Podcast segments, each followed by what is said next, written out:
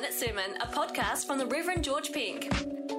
I'm not sure if it's wise to admit this or not, but I'm a fan of the Sandra Bullock movie Miss Congeniality. Bullock plays a tough FBI agent who is sent undercover to be a contestant in the Miss USA beauty pageant. And it takes her a while to fit in with the other contestants. At one point in the competition, the host asks, What is the most important thing our society needs? All the other contestants give the answer, World peace. Sandra Bullock's character, however, says, harsher punishment for parole violators. There is a long, awkward silence, so she then changes her answer to world peace, and everyone applauds. It's a scene that plays on a stereotype, and to be honest, I have no idea whether it's a true one or not. I'm happy to say that my experience of beauty pageants is limited to this movie. But perhaps wanting world peace is actually not a bad answer to give, because I think almost all of us want that. We long for peace.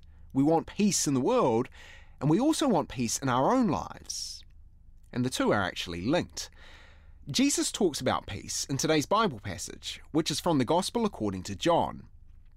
Our Lord speaks about a peace of mind and heart. The context for this passage is the Last Supper. This is Jesus talking to his disciples as they share a final meal together before his death.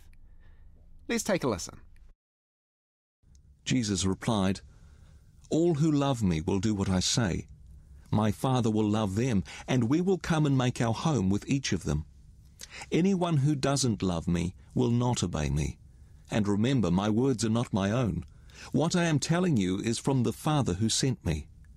I am telling you these things now while I am still with you. But when the Father sends the Advocate as my representative, that is, the Holy Spirit, he will teach you everything and will remind you of everything I have told you. I am leaving you with a gift peace of mind and heart. And the peace I give is a gift the world cannot give. So don't be troubled or afraid.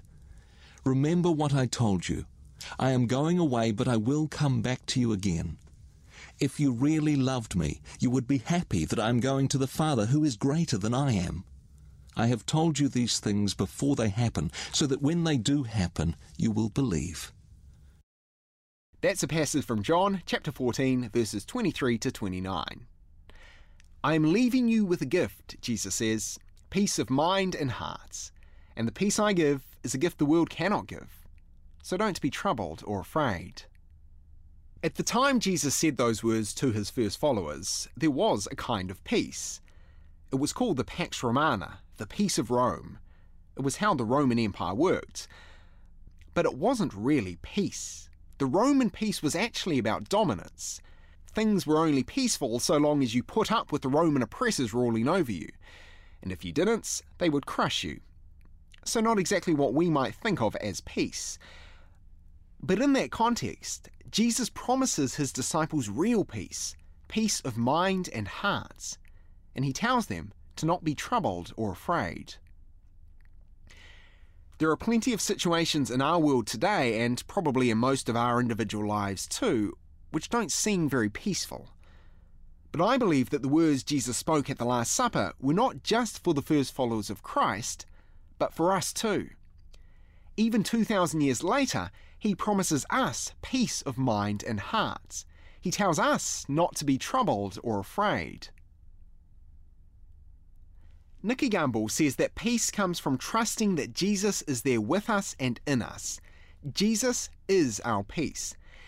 And the way this is possible is through the Holy Spirit. In our Bible passage, we heard Christ say, I am telling you these things now while I am still with you. But when the Father sends the Advocate as my representative, that is, the Holy Spirit, he will teach you everything and will remind you of everything I have told you. We sometimes hear the Holy Spirit called the Paraclete, and that is because the Greek word for the Holy Spirit is parakletos.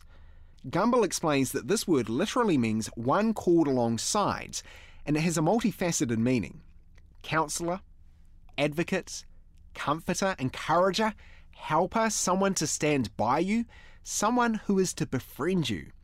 So, for example, a mother is a paraclete for her child. She takes away the anguish of loneliness.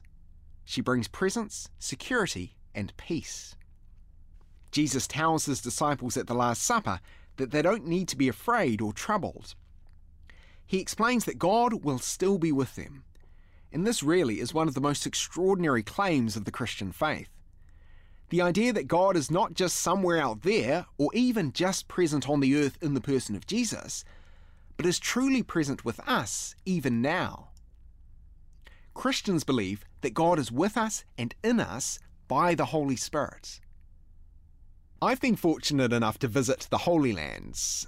It was an incredible experience to be in locations where Jesus himself spent time. I remember standing outside the place where tradition holds that the Last Supper occurred. And when I was in Jerusalem, I went along to a service at one of the cathedrals there. Something the preacher said in his sermon really stuck with me. Knowing that he was speaking to a bunch of travellers and pilgrims, he said that while it was amazing and perhaps easy to get a sense of God's presence in that holy place, he reminded us that God was also there in the places we would return to for our ordinary lives. As I continued my travels, visiting sites of such significance in our sacred story, those words really stayed with me. Yes, it was easy to feel like God was present there, but He's also present here. He is with me. He is with us in this time and place. Sandra Bullock's character in the film Miss Congeniality changed her answer to world peace to fit in with the other beauty pageant contestants. And world peace is surely something pretty much all of us wants. Peace in the world starts with peace in our own lives. The two are linked. I think that when each of us truly has peace, we're more likely to see a peaceful world. In today's Bible reading, we heard Jesus promise his followers the gift of peace. This is real peace, peace of mind and hearts. Jesus is our peace. This peace comes from trusting that God is there with us and in us. And this is possible through the Paracletes, the Advocates, the Holy Spirits. God's presence brings peace. Seven Minute Sermon, a podcast from the Reverend George Pink.